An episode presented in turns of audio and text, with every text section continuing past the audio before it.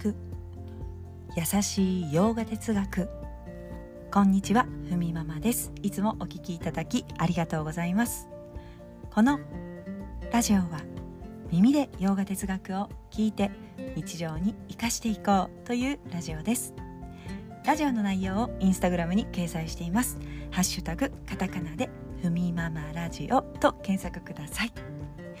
最近やっとちょっとずつ1週間に1個程度ですがまだインスタの更新もできるようになりましたので、まあ、どうせしてないんでしょってあの思った方はちょっと見てみてください。新しいもの12個追加されてると思います。ということで今日のテーマに入っていきます。何を理解したらいい？というテーマで今日はお送りいたします。もう早速ですが登場人物クリシュナの願い。自然の摂理イーシュバラをイーシュバラを理解してというふうに伝えています、まあ、そうすることで私たちが見ている世界この世界への態度が変わっていきます。自然の摂理イーシュバラというこの世界を調和させている力を理解するように。山や川海といった自然の中にそして都会の中にどこにでもある。そして私たちの中にも同じように広がっていますよ。クリシュナは私たちに世界に対する態度をどうか深めてほしい。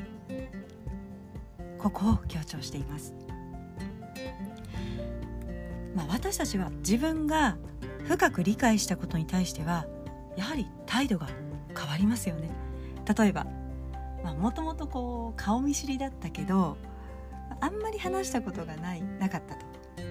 でもミーティングにミーティングとかにねとこう隣に座ることになりましたと、まあ、今であればこう「いや今日もちょっと蒸し暑いですね。ね暑いですね。いつまで続くんですかね」なんて言いながら話をしていてこう当たり障りのない話を会話をしているうちになぜかこう話の流れから「相手の出身地を知って偶然自分と同じだったと。こんな経験ありますよね。こうぐっと距離が縮まるような感覚。えそうなんですね。私も同じですよ。なんか嬉しくなってさらに会話が弾み気がついたら次会う時には、まあ、仕事の相談もし合える関係性になっていたと。より親密になり相手を理解することによって相手への態度が変わりますよね。まあ、つながりとか、まあ、絆を築くことができるのはその存在を理解する、まあ、知るからできます。何にも知らないものにこう深い絆というのはね気づくことができません。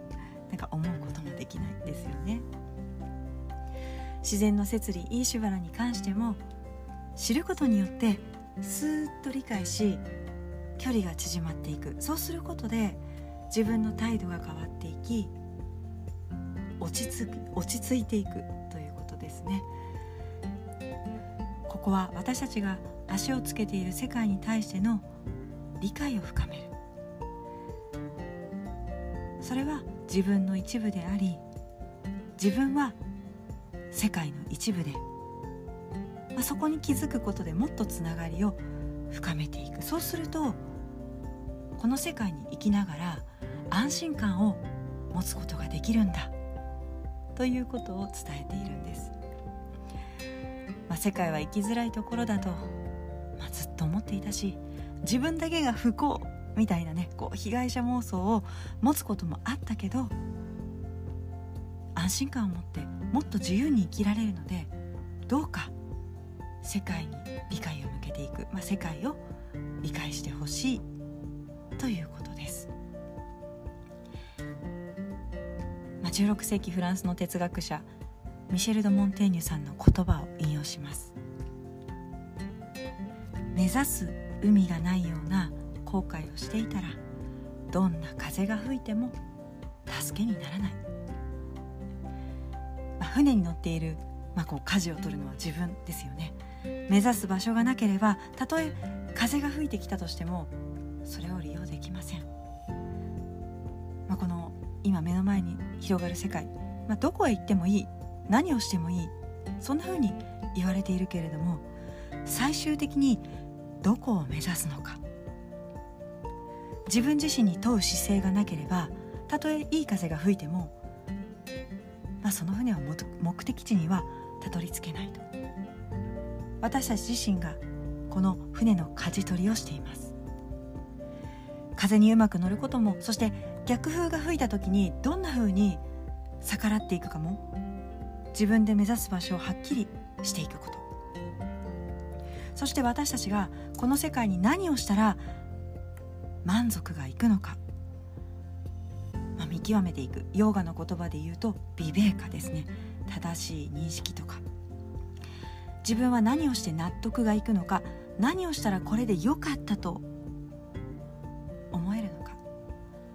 それが私たちにとってのまあ港目指す場所。そしたらどんな風も自分の行きたい方に役に立てるということができますよ。ということです、まあ、このフランスの哲学者ミシェル・ド・モンテーニュさん代表作、まあ、エセイなんですけれどもなんかどこかで聞いたことある音。そう短文なんですよね。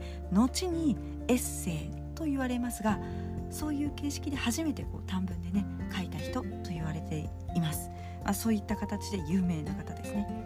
後にデカルトとかそしてパスカルに影響を与えた。スの哲学者です、まあ、ギーターが言っていることというのはいかに主体的にこの人生を自分で舵を取って生きていくのか。そのためには何を知るべきなのかということが大事ですよということを切々と語っています。まあ、フランスでもそういうことを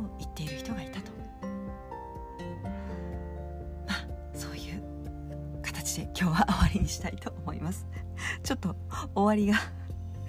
ま、そうですね。ギーターで語られていること。そうイーシュバラを理解していく。自然の摂理を理解していく、まあ、そのためにカルマヨーガ行いのヨーガで自分の態度を落ち着かせてバクティヨーガ理解しようとする。姿勢というものが大切だよということがねつながっていきます。